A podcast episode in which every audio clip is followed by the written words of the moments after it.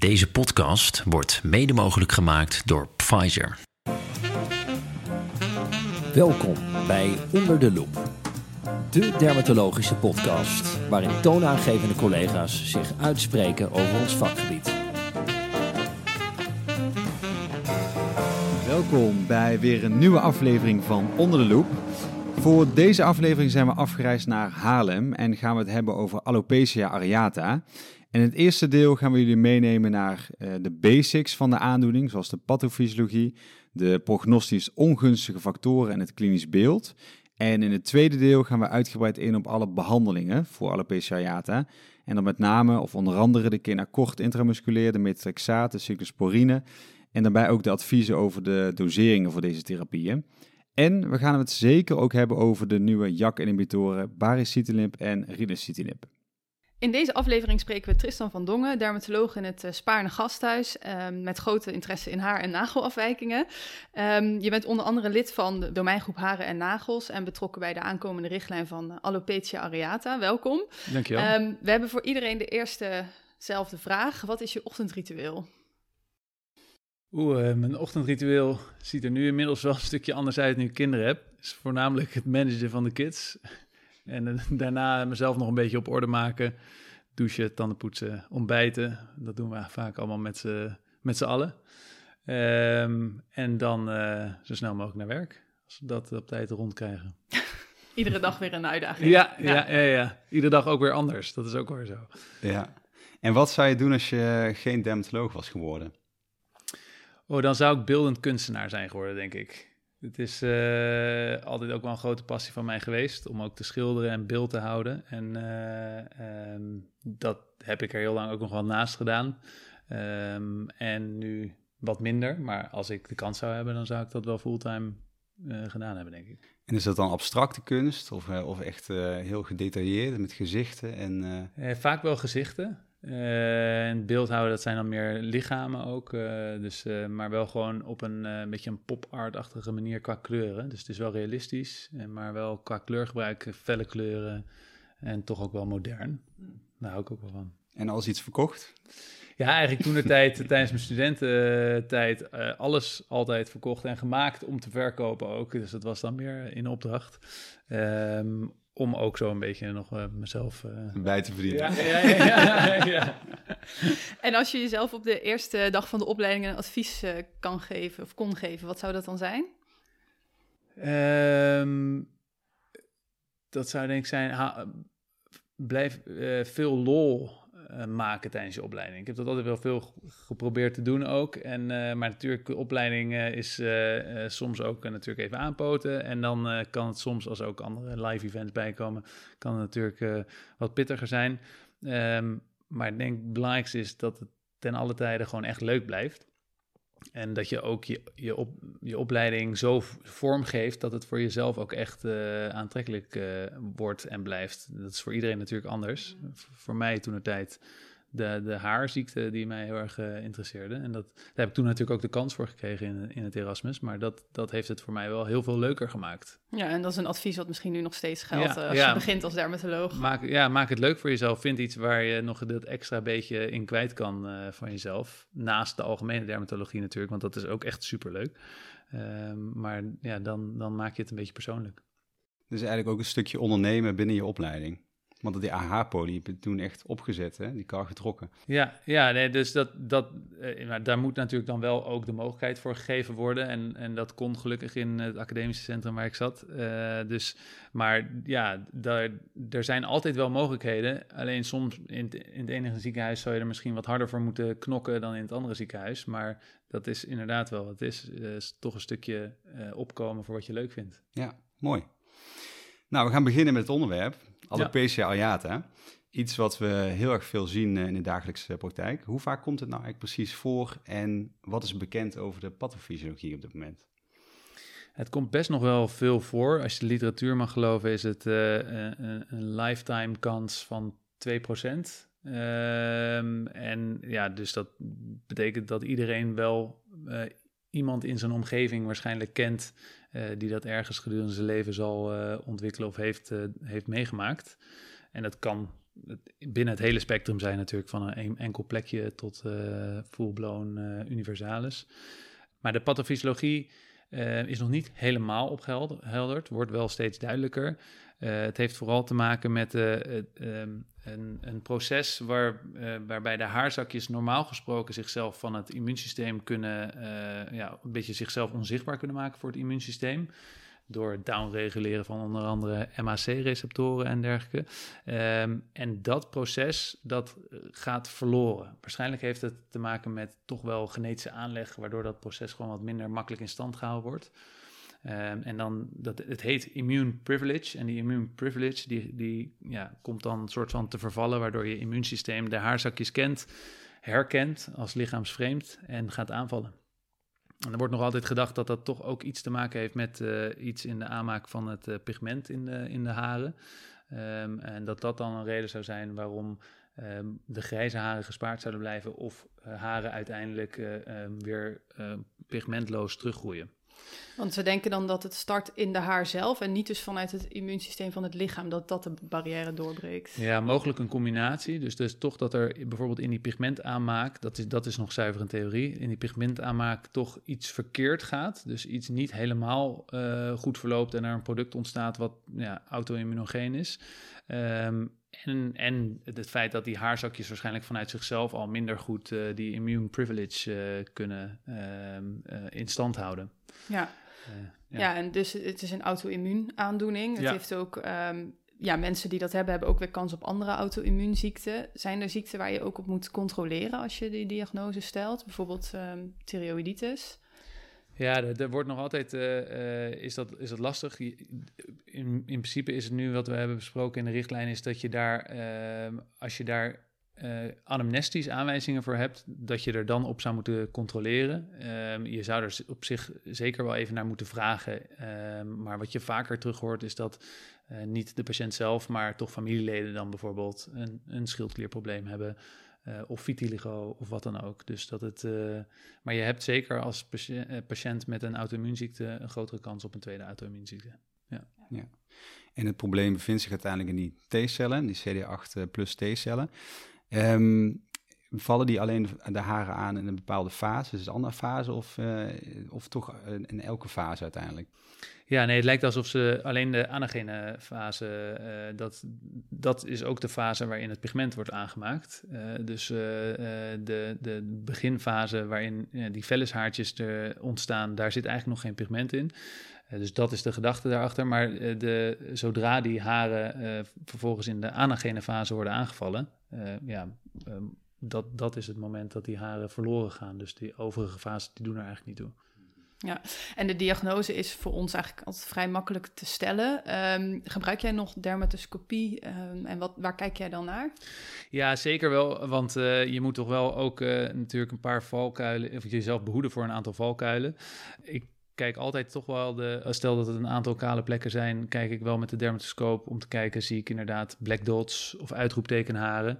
Dat zijn overigens allemaal uitingen van hetzelfde. Hè? Dus uh, de, de haargroei wordt belemmerd. Die haar breekt op een gegeven moment af en de basis is dunner. Dus of dat in het niveau van de huid is, dan heb je een black dot. Als dat haartje iets verder uitgegroeid is, dan heb je een uitroeptekenhaar. Um, maar dat zijn hele kenmerkende dingen om te uh, waar je bijvoorbeeld een valkuil, uh, waar je het van zou moeten onderscheiden. Stel je hebt een aantal kale plekken uh, in de occipitale regio, dan kan in een heel klein deel van de gevallen moet je dan misschien toch ook even kijken of er niet sprake is van bijvoorbeeld een lues of iets dergelijks. Ja. Um, en je moet natuurlijk ook altijd kijken of er niet stiekem sprake is van een cicatriciële alopecia. Um, dat onderscheid is overigens heel makkelijk te maken, want je ziet dan gewoon geen ostia meer. Uh, maar dat, als je het puur op een afstandje met het blote oog beoordeelt, dan kan je nog wel eens uh, voor de bel gaan. Ja, en zijn er bij dermatoscopie, als het uh, uiteindelijk toch een luus blijkt te zijn, nog andere kenmerken? Of kan, het, kan dat ook um, uitroeptekenharen en black dots hebben? Nee, die mis je daar dan wel volledig. je zal, er zijn geen hele karakteristieke kenmerken van een luus, waardoor je kan zeggen, nou, dit is sowieso een luus. Uh, maar je mist dan over het algemeen een beetje de hele specifieke kenmerken die je bij een alopecia areata hebt. Zoals de, de black dots en de uitroeptekenen. En is er dan nog ruimte voor een biopt? Je zegt het is eigenlijk een heel goed uh, klinisch te onderscheiden uh, huidaandoening. Um, neem, je, neem je nog wel eens uh, histologie? Eigenlijk niet. Ik zou eigenlijk ook voor willen opteren om zo min mogelijk te biopteren. En zeker de, de niet-cicatriciële alopecie uh, helemaal niet meer te biopteren. Als je goed, uh, als je bekwaam raakt met de dermatoscopie, um, dan uh, is dat in principe eigenlijk altijd voldoende. In alle vormen van, van haarziekte per se er zijn natuurlijk altijd uitzonderingen waarbij een beeld toch uh, net een beetje apart is. Of je toch zeker wil weten dat je niet, niet iets mist. Maar dat geldt eigenlijk meer voor de cicatriciële alopecia. En bij alopecia areata zou ik absoluut eigenlijk niet biopteren. En kijk je ook naar andere kenmerken, bijvoorbeeld de nagels? Ja, de, kijk daar wel altijd even naar. Het is uh, natuurlijk in die zin, als je een nagelafwijking hebt, is dat alweer wat ongunstiger qua prognose. Um, en er wordt ook gezegd dat het soms dan ook wat lastiger te behandelen is. Um, maar ik vind het nog altijd lastig wat ik de patiënt daar nou uiteindelijk uh, aan extra informatie over vertel. Ja, ja dus uh, ik neem het wel mee in mijn, uh, in mijn onderzoek, maar... Want welke andere prognostisch ongunstige factoren zijn er? Ja, op jonge leeftijd. Dus uh, als je het echt op kinderleeftijd al uh, alopecia areata hebt ontwikkeld. Um, of de uitgebreidheid natuurlijk. Um, bepaalde patronen die, uh, waar het haarverlies zich in ontwikkelt. Zoals het Ophiasis type bijvoorbeeld. Um, andere auto-immuunziekten die simultaan optreden. Dat eigenlijk voornamelijk. Ja. En dan zeg je, ja, dan vind je het moeilijk om uit te leggen dat het een ongunstige factor is. Hoe, hoe leg je dat uit of, of laat je het ook achterwege toch uiteindelijk? Nou, ik denk dat de basis van, het, uh, van de informatie die je aan de patiënt geeft toch wel grotendeels hetzelfde is. En dat is uh, uh, natuurlijk wel enigszins afhankelijk van hoe uitgebreid het haarverlies is waar de patiënt mee komt. Maar wel dat er zeker een kans is dat, ook al reageert het op behandeling, dat het toch weer recidiveert op een gegeven moment. Um, dat, dat het niet altijd per se te zeggen is dat een behandeling die we starten, dat die voldoende effectief zal zijn. Dus dat daar soms ook tussen geswitcht kan worden. Dus moet je dan echt meenemen dat er dan uh, nagelafwijkingen zijn.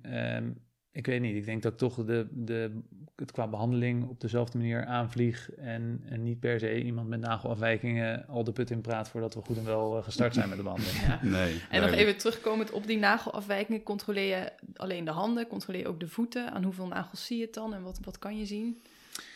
Ik kijk eigenlijk uh, voornamelijk uh, naar de vingernagels. Als je het daar niet aan ziet, ik heb nog nooit een patiënt gezien dat je, uh, waarbij de, de teennagels dan wel aangedaan zijn en de vingernagels helemaal vrij zijn. Dus uh, nee, wat je kan zien zijn verschillende afwijkingen. Uh, je kan hammered breast nails zien. Dus echt alsof er gewoon met een hamertje op, op ja, brass, een soort van een koperachtige legering geslagen is en allemaal putjes in zijn ontstaan.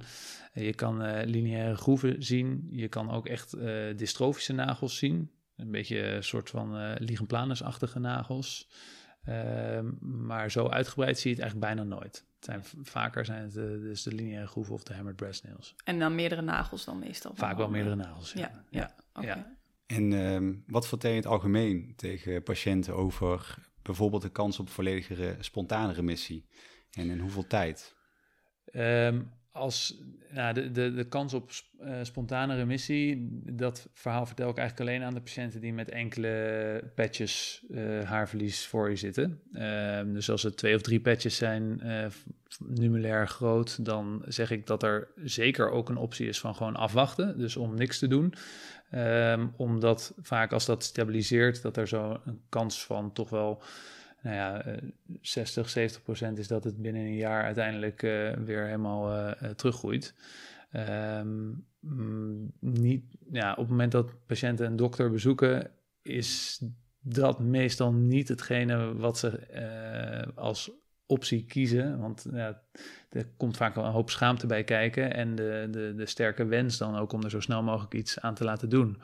Dus om zo snel mogelijk ook uh, ja, het weer teruggroeien van die haren te krijgen. En afwachten met uh, dat over een jaar dan op een gegeven moment die, uh, die, die, die plekken weer dichtgegroeid zijn. Dat is voor veel mensen best wel veel gevraagd. Ja, ja mensen die een alopecia totalis of universalis hebben, hoe groot is de kans dat dat spontaan herstelt? Heel eerlijk gezegd zeg ik tegen patiënten dat de kans dan echt niet heel is. als je ik heb het zelf nog nooit gezien dat het dan ook echt uh, weer helemaal teruggroeit. Heel soms heb ik wel eens patiënten gehoord die dat zeggen. En het is in de literatuur zeker ook wel beschreven.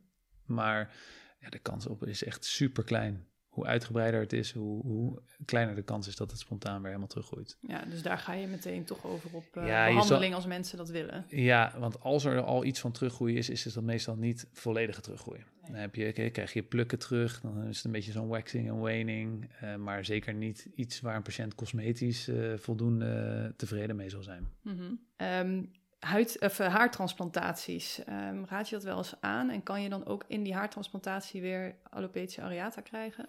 Nee, haartransplantaties is geen goede behandeling voor alopecia areata. Ehm, om meerdere redenen. Eh, de donorsite eh, is niet, eh, blijft vaak niet gespaard bij alopecia areata ehm, en kan ook aangedaan zijn.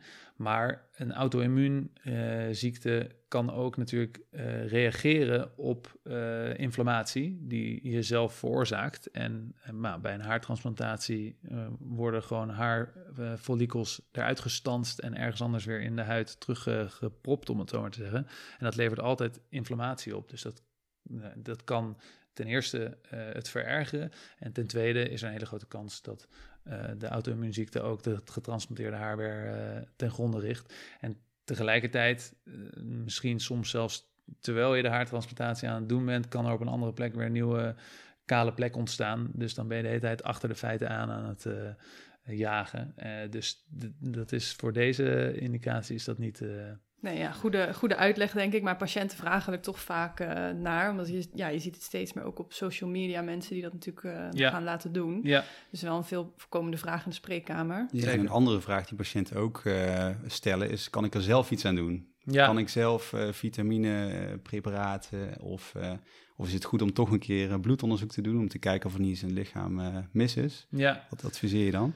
Nou ja, eh, heel veel patiënten hebben al zelf een hele hoop huistuin- en keukenmiddeltjes gebruikt. Eh, Veel voorkomende dingen zijn eh, toch wel knoflook, shampoos en, en dat soort dingen. En uien, prutjes in laten trekken. En dat- dat is niet bewezen zinvol. Maar eh, ja, vitamines slikken... ehm, ik denk dat het gewoon goed, goed is om gezond te leven. Maar de aanleg voor alopecia areata is er. Die kan je niet echt tegengaan.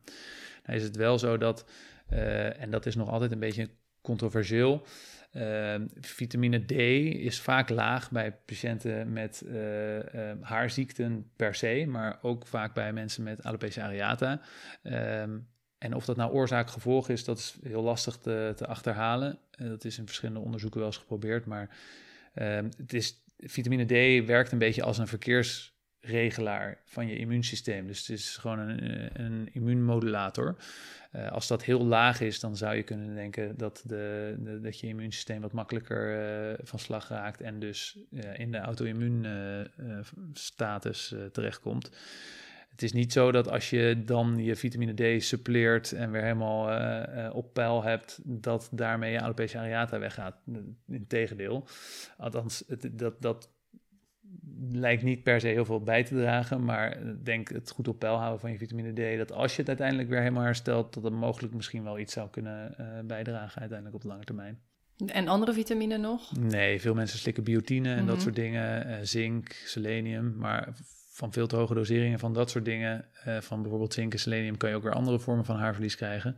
En de, van geen van die vitamines is bewezen dat het zinvol is. Oké, duidelijk. Ehm, in het tweede deel gaan we zo meteen eh, in detail in op de behandelmogelijkheden die er nu zijn. Eh, maar we gaan nu eerst eh, luisteren naar de terugkerende kunstrubriek met Marianne Krijns. De kunst van het kijken.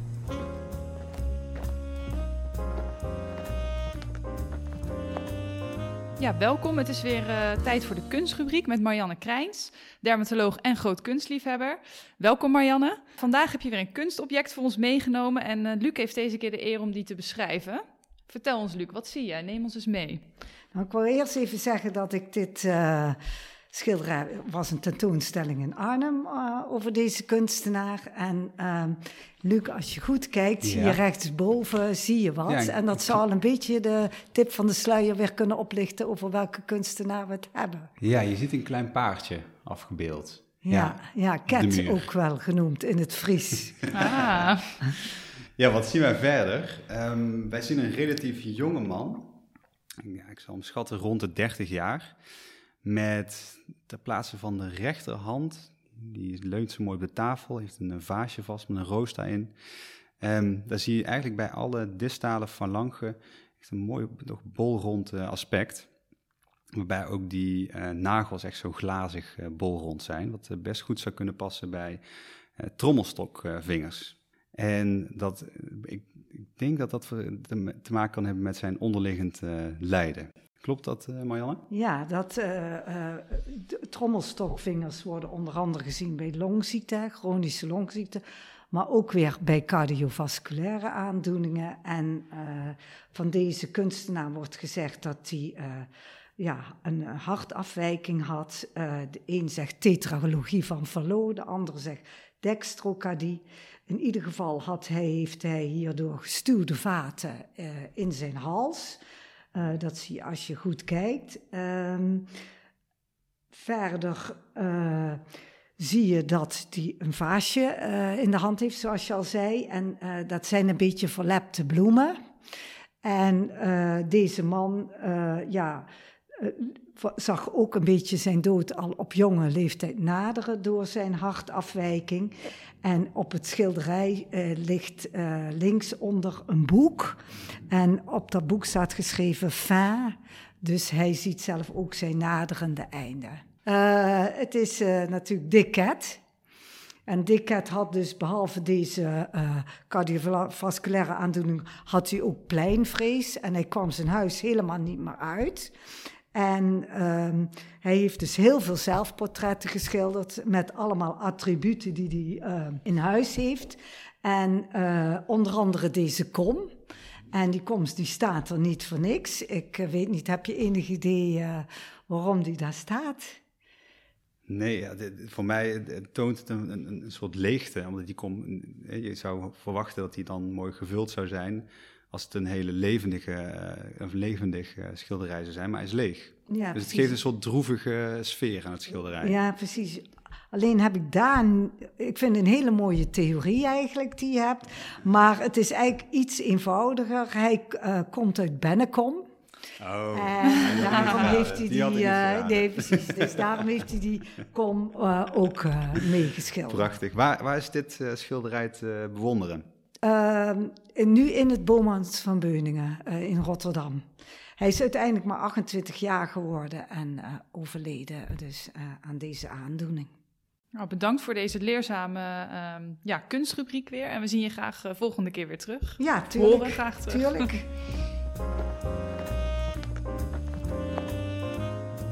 Nou, in deel 2 gaan we dus inzoomen op de behandelmogelijkheden van alopecia areata. Uh, wat kon je, kan je ons vertellen over de adviezen die de aankomende richtlijn ons gaan vertellen over uh, de topicale therapie allereerst? Uh, topicale therapie niet zo heel veel nieuws, denk ik. Uh, dat zullen gewoon nog de standaard aanbevelingen zijn van de topicale corticosteroïden, maar ook wel minoxidil erbij. Er is beperkte evidence voor, maar het is wel, uh, kan zinvol zijn voor erbij. En ik denk dat, dat veel uh, mensen dat nog niet zo heel veel doen in de praktijk. En dan minoxidil schuim 5%, twee keer per dag? Ja, bijvoorbeeld. Of gewoon een lotion, kan natuurlijk ook. Uh, liefst zonder propyleenglycol erin. Ehm, maar dat kan ook. En eh, ehm, verder is wel gebleken dat de, de topicale jakremmers niet heel zinvol zijn gebleken. Dus uh, die zijn verder ook niet in de richtlijn opgenomen. Ja. En de topicale ja, tacrolimus? Want dat wordt ook veel gebruikt in Amerika. Ja, uh, voor alopecia areata uh, veel minder effectief dan de corticosteroïden. Oké, okay, dus ja. het advies blijft gewoon klasse 4 corticosteroïd ja. met minoxidil dan? Precies. Ja, en um, hoe bepaal jij wie je dan nog lokaal geeft en wie je systemisch geeft? Bepaal je dat aan gebruik van de uitgebreidheid of aan de psychische last? Uh, heel eerlijk um, heb ik, als ik, als ik denk van nou, deze patiënt wil gewoon graag snel een, een uh, effectieve behandeling. Ik, bij sommigen met, met één of twee patches start ik nog wel eens met uh, gewoon alleen topicaal uh, corticosteroïd. Maar vaak is de, de tussenstap tussen topicaal en natuurlijk systemisch gewoon de intralesionale kenakort behandeling. En die is wel effectiever dan de topicale behandelingen. Dus dat, dat zou een mooie tussenstap zijn voordat je überhaupt op systemisch hoeft over, over te gaan. Ja, en hoe vaak herhaal jij dat in één plek? Nou, ik denk dat het belangrijker is, want daar gaat vaak ook nog wel eens, dat wordt, ik, valt mij op dat in de praktijk heel veel mensen dat op heel veel verschillende manieren doen. dus niet zozeer de herhaalfrequentie is het allerbelangrijkste, maar de manier waarop je het doet en welke sterkte je kiest. Ehm, ik zie dat sommige mensen zelfs in de praktijk A40 uh, eh, onverdund uh, injecteren. En dat is echt niet zinvol. En je kan daar ook gewoon een cicatriciële alopecia mee uh, veroorzaken. Daar heb ik helaas ook hele droevige gevallen van gezien. Um, maar ik zou willen opteren, en dat hebben we nu ook zo in de richtlijn opgenomen, om zeker niet sterker dan A10 te gaan. Um, en je kan zelfs het nog veel meer aanlengen, tot zelfs A2,5 A3,3. Ehm, wat ik zelf doe, ik start eigenlijk altijd met A3,3. Dus dat is uh, gewoon A10 1 op 2 aangelengd. En ik leng het zelf aan met NaCl. Heel veel mensen doen het met lidocaïne. Maar daar is niet echt een, ja, uh, is niet echt een, een, argument voor om het met lidocaïne te doen. Het is vaak uh, juist wat pijnlijker, hè, want lidocaïne is zuur. Um, en als je het voor het verdovende effect wil doen, dan ben je eigenlijk elke keer te laat. Ja. Tenzij je de hele tijd gaat wachten na elke injectie en dan vanuit het vervolgende weer doorprikt. Maar dat is verder ook niet heel, heel zinvol. Um, maar als je A10 1 op 2 aanlengt met NaCl, kan je best wel een uh, goed gebied behandelen. Uh, en heel vaak is dat al voldoende effectief. Uh, en dan heb je dus ook een veel kleinere kans op atrofie. Heb ik eigenlijk nog nooit gezien bij deze dosering. En het belangrijke is ook uh, dat je het in het juiste niveau uh, injecteert. En daar gaat het ook nog wel eens fout. Uh, je, je, moet het echt hoog in de subcutus injecteren. Want de, de, de bodem van het haarzakje zit tot in de hoge subcutus. En uh, het infiltraat, wat uh, dus alopecia areata veroorzaakt, de swarm of bees, zoals dat ook wel genoemd wordt, zit rondom de dermale papil, wat het allerlaagste punt is van het haarzakje, dus hoog in de subcutus. Als je dan in de dermis gaat injecteren, dan injecteer je het, en is het te pijnlijk eigenlijk vaak voor een patiënt, maar injecteer je het ook op het verkeerde niveau. En als je dus hoog in de subcutus gaat injecteren, wil je eigenlijk het liefst ook dat de dosering zo laag mogelijk is, om die kans op atrofie zo klein mogelijk te maken. Dus ik zou zeggen, begin gewoon met zo'n dosering. Als het onvoldoende e-, effectief is, kan je het langzaam ophogen uh, per keer naar bijvoorbeeld uh, A5 of A10 uiteindelijk. Maar hoger dan A10 zou ik echt niet gaan. Nee. En is deze dosering ook gebaseerd dan op onderzoeken die zijn gedaan? Of is het je eigen ervaring? Nee, er zijn, er zijn zeker ook onderzoeken naar gedaan. En die laten ook zien dat de lagere doseringen ook effectief zijn.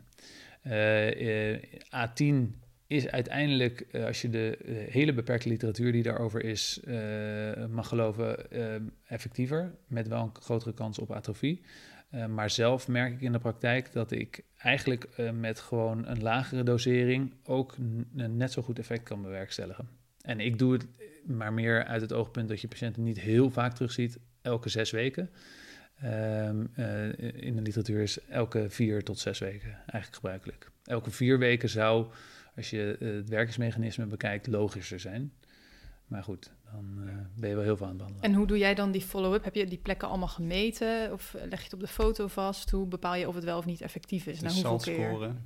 Ja, kijk, als het een paar plekken zijn, is de saltscore niet per se heel zinvol. Uh, en je gaat iemands hoofd niet helemaal injecteren. Dus bij hele uitgebreide vormen is dit niet een juiste behandeling. Dus voor de mensen die ik intralesionaal met Kenacort uh, behandel, daar bereken ik geen saltscore bij.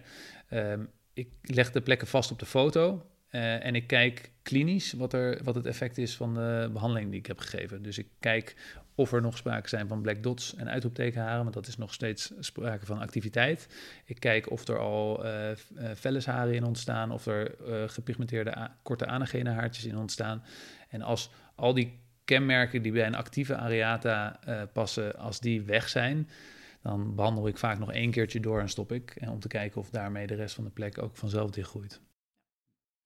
En als je wel een, of wanneer wil je wel een uh, saltscore uh, meten en hoe meet je die dan? De SALT-score is natuurlijk in die zin vrij eenvoudig, maar vereist wel uh, een, een, overzicht die je voor jezelf ergens klaar moet hebben liggen van de verdeling van uh, het hoofd, het behaarde hoofd in verschillende gebieden, die dan voor een bepaald percentage staan.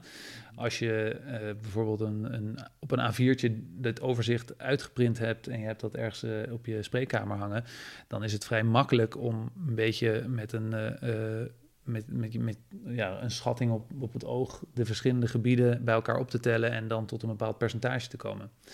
Uh, ik doe dat eigenlijk met name bij mensen waarbij, die dus een, een uitgebreidere vorm van alopecia areata hebben. Um, en waarbij ik uh, systemische therapie wil gaan starten. Dus dan zet ik de SALT-score erbij en dus ook uh, telkens weer op het moment dat ze retour komen om te kijken of, of er een verbetering is. Dan kan je dat ook vastleggen. Nu, op dit moment, doe ik dat eigenlijk meer als uh, voor het geval van ja, uh, wetenschappelijke doeleinden. Als je te zijn tijd een keertje terug zou willen kijken, dat dat allemaal wel gewoon goed gedocumenteerd staat. Doe ik er nu verder nog wat mee? Voor de, de patiënt heeft er niet echt heel veel aan. Dus het is eigenlijk echt meer voor, voor, ja, voor onderzoek. Maar, en we komen straks op de JAK-inhibitoren, maar daar wordt wel aanbevolen om dat wel bij te houden, toch? Als je die gaat opstarten. Ja, ja. ja. Ook in het kader van uh, toch uh, een, een, nieuw middel waar, je, waar uiteindelijk ook gewoon gedegen onderzoek uh, bij gedaan moet worden, maar waar we ook dat gewoon goed gedocumenteerd moet worden. Ja. En het is niet moeilijk. Het is gewoon iets wat je een paar keer moet hebben gedaan en een, even een overzicht ergens voor je moet neerhangen. En zo zullen we dat ook aanraden in de richtlijn. Um, dan, als je het een paar keer hebt gedaan, is het echt uh, een walk in the park. Want er zijn een soort sheets voor dan. Ja, die dus dan aangeven hoeveel procent Je hebt een overzicht is. van een hoofd um, van verschillende aangezichten met daarbij de, het, het, hoofd verdeeld in vlakken met de percentages die erin staan. Dus, mm -hmm. uh, en vaak kan je wel een globale schatting maken van, oh, dit valt in dat gebied. Het is bijvoorbeeld maar de helft van dat gebied, dus neem de helft van het percentage wat erin staat. En dan tel ik het gebied wat daarnaast staat ook voor de helft mee, want dat is ook voor de helft aangedaan. En dan kom je tot best wel een goede schatting. Duidelijk. Welke systemische therapie uh, schrijf je als voor bij alopecia areata? Uh, dat zijn onder andere kenacort intramusculair, uh, cyclosporine, metotrexaat. En tegenwoordig dus ook al meermaals de jakremmers, maar in specifieke setting uiteraard. En wanneer kies je voor welke therapie? Want dat kan nog, denk ik, wel eens lastig zijn. Is dat... Ja, uh, dat doe ik eigenlijk altijd in samenspraak met uh, de patiënt. Soms is het natuurlijk, uh, word je een bepaalde kant op geduwd omdat bepaalde systemische behandelingen niet mogelijk zijn voor een patiënt. door voorgeschiedenis waar het niet mee matcht, bijvoorbeeld nierziekte bij cyclosporine of leverziekte bij metotrexaat. Of, Ehm, bepaalde andere medicatie die ze al gebruiken. Ehm, maar daarnaast leg ik gewoon uit uh, wat de frequentie van uh, het uh, geneesmiddel is, wat de mogelijke bijwerkingen zijn, of er wel of geen bloedcontroles bij zijn en hoe vaak dan. Um, en dan, ja, ik, ik zeg eigenlijk altijd tegen de patiënt, er is van elke behandeling ongeveer een 50% kans dat het effectief gaat zijn. En dan kan ik je nog niet voorspellen in welke mate dat, dat zal zijn. Um, en ik zeg, ja, het, zal mogelijk een beetje een trial and error worden. Als je mazzel hebt, is meteen het eerste middel hetgene wat voor jou goed werkt. Maar ik kan van tevoren niet voorspellen welk middel voor wie voldoende zal werken. Uh, dus zo kom je dan langzaam tot een middel waarvan de patiënt dan zegt, nou, laat me dan die maar proberen. En adviseer je dan wel altijd eerst, oké, naar kort IM of sla je dat ook wel eens over? Nee, ik, uh, ik adviseer het niet per se. Um, ik geef dat soms ook nog wel uh, als add-on erbij als ze een ander middel gebruiken. Um, bijvoorbeeld om, als eerste opstart, omdat er bijvoorbeeld um, een vrij snelle progressie is van de haarziekte. Dus stel ik kies met een patiënt voor metotrexaat en er is vrij snelle progressie, dan wil ik nog wel eens kenakort intramusculair erbij starten die in de eerste drie injecties bijvoorbeeld. Uh, een beetje meer in de hoop dat je daarmee die eerste opstartfase met de metotrexaat overbrugt. Ehm, of als mensen bijvoorbeeld al heel langdurig metotrexaat gebruiken uh, en dan daar doorheen breken een beetje, uh, om te kijken of je ze dan weer op de rit kan krijgen met genokort intramusculair. Maar als monobehandeling kan het ook zeker effectief zijn. Ehm, dus als een patiënt voor gebruiksgemak wil, niet frequent pillen wil slikken of bloedcontroles heel onwenselijk vindt, dan kan dat ook gewoon als eerste stap wel zo zijn. En hoe lang hou je die behandeling aan? Um, ik zeg altijd, je verwacht er niks van de eerste drie injecties. Uh, meestal is het effect daarna pas te zien. Meestal, als het effectief is, zie je daarvoor al wel effect. Uh, zie je soms na de eerste injectie al wel iets beginnen te gebeuren. Um, en zo naar de eerste drie, naar de derde injectie toe, uh, echt wel een verbetering al optreden. Als er bij drie injecties nog niks is gebeurd, dan kan je afvragen of het zinvol is om door te gaan. Meestal stop ik dan. En dat zeg ik ook tegen de patiënt, maar om een beetje de, de, de uh, gemoederen soort van uh, te temperen, uh, zeg ik pas, verwacht er pas wat na drie injecties van. Ja, en als je het combineert met metotrexaat of cyclosporine, doe je dan ook nog wel eens gewoon lokaal de injecties? Dus niet IM, maar op de ja, plekken zelf? zeker. zeker. Uh, dat is natuurlijk een hele mooie toevoeging. Juist, uh, ik doe dat niet te, uh, tegelijk, dus niet IM en IL. Maar ehm, als ehm, mensen toch één of twee plekken hebben die therapieresistent zijn... dan krijg je die vaak met de kenakort intralesionaal wel gewoon dicht. Dus dat is zeker een mooie toevoeging. En wat voor dermatologen denk ik ook goed is om te weten... Wat, welke dosering geef je die systemische therapie? Uh, ja, dus de, de uh, kenakort intramusculair um, geef ik meestal een half tot 1 milligram per kilogram lichaamsgewicht. Meestal kom je uit op een half ongeveer en dan geef je gewoon één ampil A, A40. Um, uh, van de metotrexaat 15 milligram per week. Ik ga eigenlijk niet echt hoger dan dat. Ik vraag me af, af of dat zinvol is. Um, en uh, cyclosporine, zo start ik meestal op 4 milligram per kilogram lichaamsgewicht. Maar ik start eigenlijk nooit hoger dan 150 milligram twee keer uh, per dag. Um, ook gewoon om te voorkomen dat iemand meteen keiharde bijwerkingen krijgt en ontmoedigd raakt. Ja. Ook een beetje afgekeken vanuit de eczeemhoek, dus waarin ze dat over het algemeen ook niet uh, heel vaak doen. En hoe lang wacht je het effect van die behandelingen af, metotrexaat en cyclosporine? Metotrexaat kan echt wel een lang, uh, uh, lang traject uh, zijn. Dus tot, tot, tot wel zelfs een half jaar. Ehm, als, je, als het na drie maanden nog niks heeft gedaan, zegt dat niet zo heel veel. Eigenlijk moet je die behandeling gewoon echt wel langer de kans geven. Dat is meestal niet wat patiënten willen horen natuurlijk. Al helemaal niet als ze in de tussentijd ook nog progressie hebben. Um, maar ja, je moet dat wel echt voldoende uh, de tijd geven om, uh, om echt uh, te kijken of het wat doet. En van cyclosporine is dat natuurlijk veel sneller. Ja. dus daar, als je daar wat van merkt, dan merk je binnen een maand vaak al wel dat er verbetering optreedt. En, en hoe lang geef je het dan? Ja, dat is, er zit natuurlijk wel een maximale houdbaarheid aan. Ehm, vaak geef ik niet langer dan een jaar. Uh, in sommige gevallen wel langer als het, als het toch wel, als verder de bloedwaardes helemaal oké okay, uh, blijven. En uh, het patiënt het verder ook gewoon goed verdraagt. Maar de patiënten, daar ben ik altijd heel duidelijk in, weten dat er op een gegeven moment mee gestopt zal moeten worden.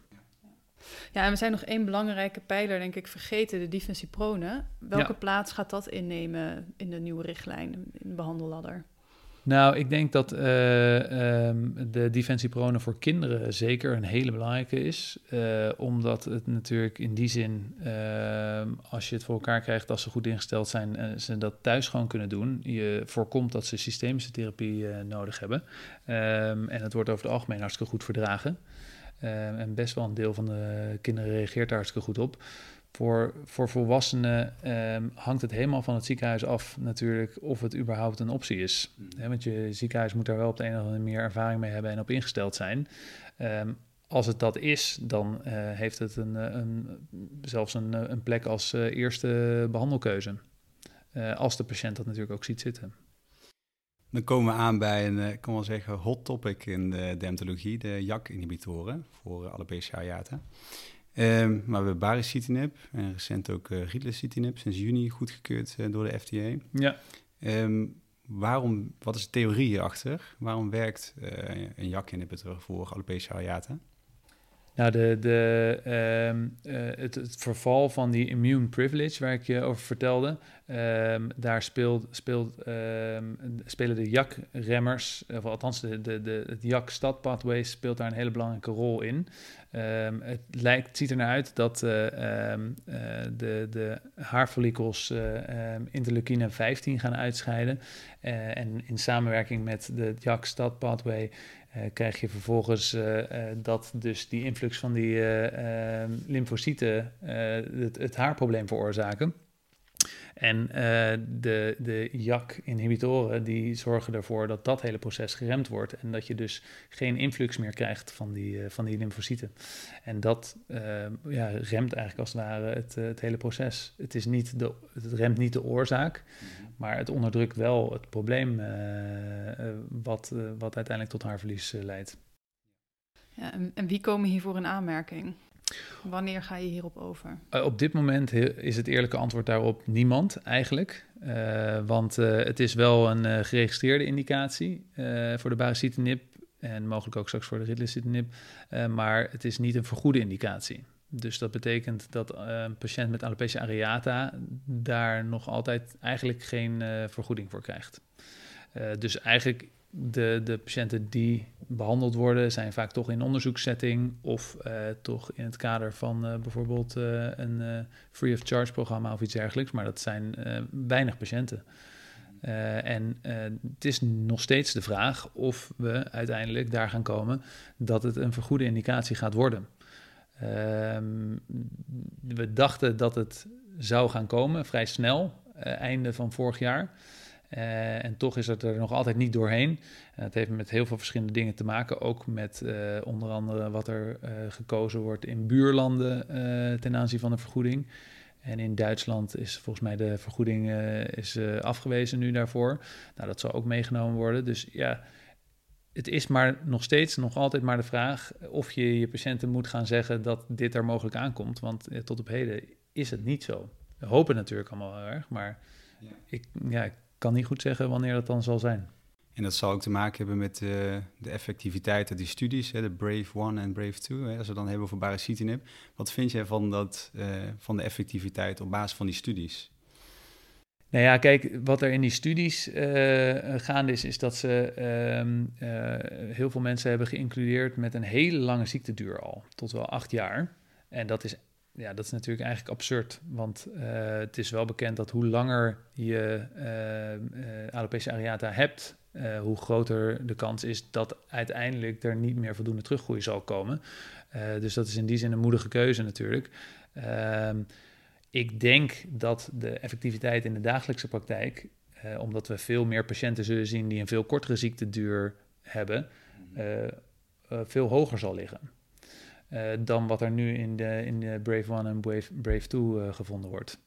Ehm, maar ja, zelfs voor mensen met al een heel langdurig ziektetraject is, is het nog steeds best wel een aanzienlijke verbetering die bereikt wordt. Ja je, eigenlijk vind ik wel dat je altijd alleen moet kijken naar uh, een SALT 90, SALT 100 score uiteindelijk wat betreft de teruggroei. Uh, al het andere is natuurlijk leuk, uh, dat staat mooi in de, in de grafiekjes, maar daar heeft een patiënt zelf niet zo heel veel aan.